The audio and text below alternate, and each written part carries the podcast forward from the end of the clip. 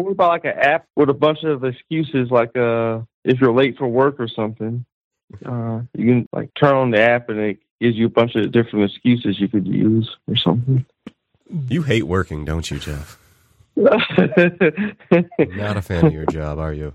I like the idea of taking that to the extreme. Like it would like tell you how to like physically harm yourself so the excuse looks realistic.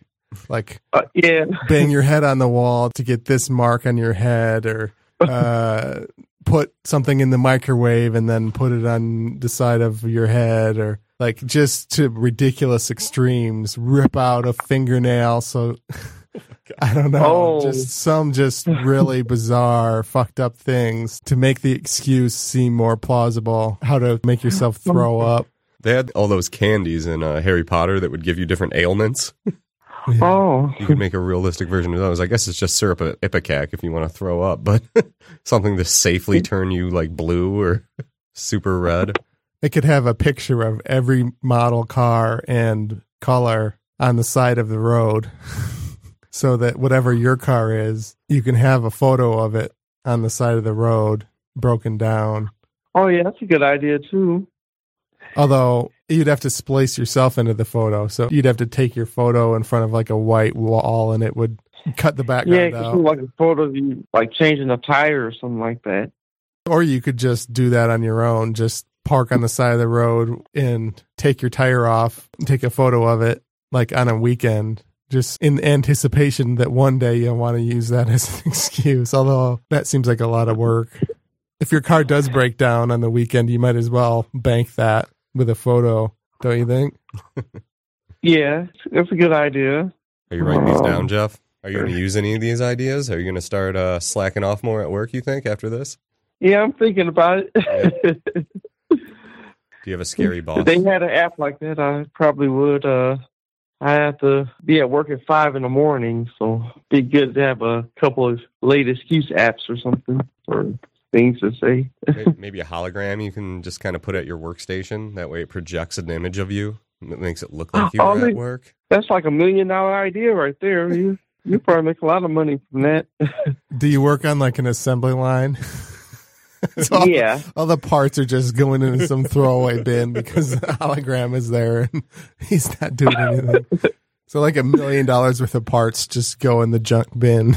Yeah, I don't. It'd really only be good for office jobs like I usually have, where I can just do nothing for hours, and as long as I look mad and I'm staring at the, t- the computer screen, nobody talks to me. I'm lucky I don't need an excuse. I just can show up at weird times. Oh, that's, Lottie that's Dot good. Thomas. Good idea. That's a double edged sword though, because then it's like it's Sunday, six PM and I need ten more hours to go. Oh, jeez. So Huh. Yeah. Or what if they had like a work dial, like they had those sex dials, like a work dial that looks just like you or something you could have sitting in your cubicle or something if you need to step out for a second. Like what the guy uses in Super Troopers. Yeah. um your excuse app could have um you could report whether the excuse worked so you'd see the percentage success rate of all the different excuses and maybe you could like film you giving the excuse to the boss and so you could see funny videos of other people getting yelled at by their bosses because the excuse didn't work oh yeah. it could tabulate how much uh, it's costing the world economy by people not working. it could say this app has cost the world five hundred billion dollars because this many work hours have been lost because of excuses. or maybe they can have uh testimonials too, like uh people write their own success stories of using it. Maybe uh, because the boss could download the same app, so you'd be screwed. So maybe you'd have to pay extra f- to hide that excuse from the boss's app. Like a, it's almost like a blackmail type of thing, like or like a race. Like the boss pays more to get better excuses, and then you pay more to get better excuses than the boss. And so that's a way to make money. Is just who will pay the most to get the best information. That doesn't quite make sense, but. Uh, just taking it to the ridiculous extreme. Why be selfish? Why not just create an app that will make a uh, bomb threat anonymously to your work? Oh, that way everybody gets out.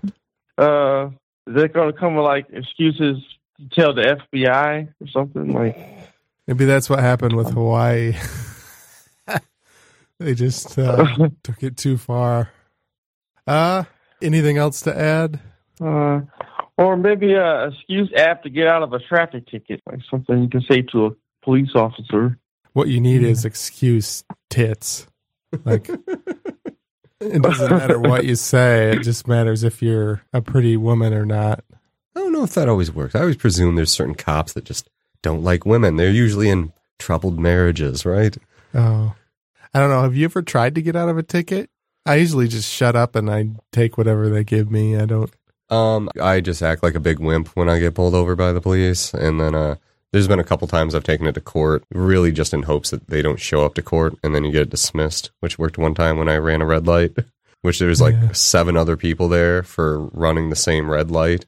So I think the cop in that part of Holly just sat there writing tickets for people running this red light that's easy to miss or something. So uh, like there's seven other people that got off all over the cop's face.